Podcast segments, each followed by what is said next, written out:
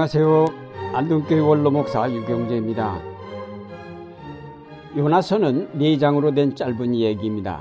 그러나 그 어떤 다른 예언서보다 혁명적인 내용을 담고 있습니다. 예언서들이 대체적으로 이스라엘의 죄를 지적하고 있지만 요나서는 그 중에서도 그들의 교조적인 선민 사상을 신랄하게 비판하였습니다. 요나서는 동일한 하나의 주제가 두 번 반복되어 나옵니다. 1, 2장에서 한 번 나오고 3, 4장에서 또 한 번 반복됩니다. 1, 2장은 요나가 하나님의 명령을 받고도 니누웨로 가지 않고 헬라의 다시스로 도망을 가던 중 폭풍을 만나게 되고 제비 뽑혀 바다에 던져졌는데 큰 물고기가 그를 삼켜 사흘 동안 그 뱃속에서 고생하고 마침내 회개하고 거기서 노임을 받은 이 얘기입니다. 우리는 여기서 하나님의 뜻을 끝까지 거스르면서 니누웨에 대한 자기의 교조적인 적개심을 버리지 아니하였던 요나의 냉혹성과 오만을 보게 됩니다. 자기의 목숨을 버려서라도 자기가 굳게 믿고 있는 신념, 즉 악을 행한 니누웨는 반드시 하나님의 공의의 심판을 받아야 한다는 신념을 지키려 하였습니다. 3, 4장에 나오는 두 번째 이야기도 1장에서처럼 요나가 하나님의 명령을 받는 이야기로 시작됩니다. 두 번째 이야기에서는 요나가 도망가지는 않고 니누웨로 가서 외치기는 합니다. 그러나 그 성이 멸망하기를 바라는 마음에는 변함이 없었습니다. 요나는 어쩔 수 없어서 가기는 하였지만은 니누웨를 용서하고 싶은 마음은 조금도 없었습니다. 그래서 그는 정말 멸망하기를 바라는 마음으로 외쳤습니다. 40일이 지나면 니누웨가 무너지리라. 그러나 이 짧은 외침에도 저 악명 높은 성읍 니누웨의 백성이 왕과 대신들로부터 평민에 이르기까지 심지어는 짐승까지도 굵은 베옷을 입고 금식하며 회개를 하게 되었습니다. 이것은 요나가 전혀 상상 못한 결과입니다. 우리는 여기서 하나님이 하시고자 하시면 아무리 악독한 사람이나 민족이라 할지라도 저들을 돌이키시고 회개하게 하신다는 사실을 배우게 됩니다. 요나의 증오의 찬 외침에도 니누웨가 회개하였다는 사실은 어떤 인간의 능변으로 사람이 변화되는 것이 아니라 하나님의 역사로 이루어진다는 사실을 깨닫습니다. 니누웨가 멸망하기를 기대하였던 요나는 그 기대와 달리 회개하고 구원을 받는 니누웨 성을 보고 크게 실망하고 격분하였습니다. 여호와여 내가 고국에 있을 때 이러하겠다고 말씀하지 아니하였나이까? 그러므로 내가 빨리 다시스로 도망하여 싸우니 주께서는 은혜로우시며 자비로우시며 노하기를 더디하시며 이내가 크시사 뜻을 돌이켜 재앙을 내리지 아니하시는 하나님이신 줄을 내가 알았음이니이다. 여호와여 원컨대 이제 내 생명을 취하소서 사는 것보다 죽는 것이 내게 나음이니이다. 여기서도 우리가 앞부분에서와 마찬가지로 자기가 신봉하고 있는 교조를 위해서 죽기를 두려워하지 않는 요나의 면모를 볼 수 있습니다. 악독한 니누웨가 구원을 받는 것을 보는 것보다는 차라리 죽는 것이 좋겠다는 것입니다. 그가 죽음으로서까지 하나님께 항의하고자 한 것은 하나님의 인자와 긍휼이 너무 공의보다 크다는 사실입니다. 이스라엘 역사 자체가 이 크신 하나님의 긍휼이 아니었으면 지속될 수 없었다는 사실에 대해서는 잊어버리고 니누웨를 향한 하나님의 공의의 심판을 촉구하였습니다. 선민인 이스라엘을 위해서는 하나님께서 끝없이 자비와 긍휼만을 베풀어 주시기를 기도하고 자신의 적들에 대해서는 가차없는 심판을 촉구하는 지극히 편파적이고 이기적인 요나의 심성을 우리는 여기서 읽을 수 있습니다. 그러나 이것이 어찌 요나만의 것이겠습니까? 우리 모두가 그런 심성을 갖지 않았나요? 저 걸치덩어리인 북한이 멸망하지 않고 저렇게 버젓하게 핵 개발하면서 버티고 있는 사실에 대해서 우리는 울분을 금할 수 없어 합니다. 우리는 북한에 대해서 니누에 대한 요나의 적개심보다 더 큰 증오심을 품고 있습니다. 우리의 속생각은 통일이 아니라 북한이 붕괴되어 남한에 흡수되기를 희망하고 있습니다.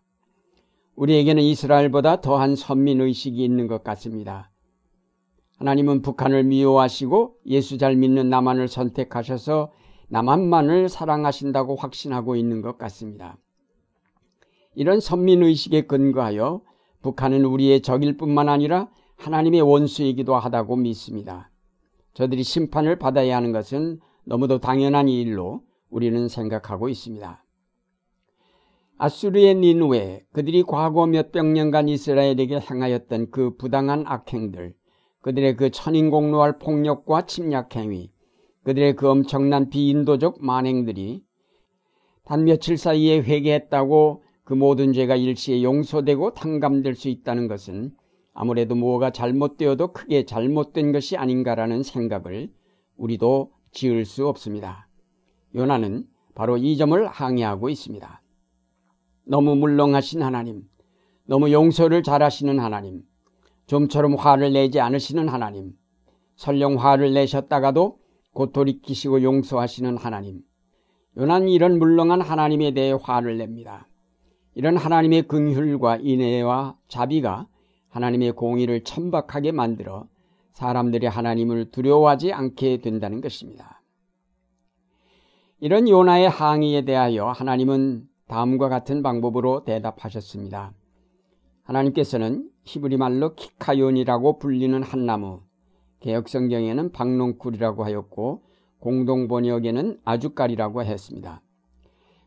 이 키카연을 준비하셔서 불볕더위 아래 앉아서 니누의 성의 미래가 어떻게 되나 하고 지켜보고 있는 요나의 머리 위에 시원한 그늘을 만들어 주셨습니다. 요나는 이 그늘 때문에 심히 기뻐하였습니다. 그런데 하나님께서는 그 이튿날 새벽에 그 박농쿨을 벌레가 먹어 시들게 하셨습니다. 해가 뜨면서 사막의 열풍이 불어오자 요나가 그 더위 때문에 견딜 수 없게 되었고 사는 것보다 죽는 것이 내게 낫다고 하나님께 호소하였습니다. 요나는 하루 만에 죽어버린 한 나무에 대한 연민 때문에 크게 성을 냈습니다. 이때에 하나님께서 요나에게 질문하셨습니다. 네가 이 박농쿨로 인하여 성냄이 어찌 합당하냐? 네가 수고도 아니하였고 배양도 아니하였고 하룻밤에 났다가 하룻밤에 망한 이 박농쿨을 내가 아꼈거든. 하물며 이 큰 성읍 니누웨에는 좌우를 분별하지 못하는 자가 12만여 명이요 육축도 많이 있나니 내가 아끼는 것이 어찌 합당치 아니하냐. 하나님은 하루 만에 났다가 하루 만에 죽은 박농쿨에 대한 아낌과 좌우를 분별 못하는 12만 명의 사람에 대한 사랑을 비교하시면서 요나에게 물으셨습니다. 요나는 이 질문에 대답을 하지 못하였습니다. 박농쿨의 생명과 12만 명의 무구한 생명의 비교. 요나는 미처 이것을 생각하지 못하였습니다. 생명을 아끼시는 하나님의 끝없는 사랑을 요나는 생각지 못하였습니다. 이스라엘의 대표적인 지성인 요나가 12만 명의 무구한 생명이 있는 대도시 니누웨의 멸망을 아파, 마음 아파하는 것보다 오히려 한 그루의 가잘 것 없는 나무에 시드는 것을 더 마음 아파했다는 것은 인간 지상의 허구성을 신랄하게 비판하고 있는 말씀입니다. 요나서는 이러한 인간의 자기 모순을 예리하게 지적하고 폭로해주는 예언서입니다. 이렇게 하므로 하나님의 긍휼에 의한 구원의 계획이 인간이 내세우는 교조적인 합리성보다 더 앞서며 악독한 인간들이라 할지라도 회개하게 하여 구원하시려는 하나님의 사랑이 지극히 이기적인 인간의 자기 기만성보다는 우선적으로 실현되어야 한다는 사실을 일깨워 줍니다. 사랑하는 성도 여러분, 하찮은 박농쿨의 생명을 아끼면서 12만 명의 생명은 조금도 생각지 않았던 요나처럼 자신의 이익과 기득권을 위해서 하나님의 크고 위대하신 뜻은 조금도 생각지 않는 사람이 되지 않도록 조심하여야 하겠습니다.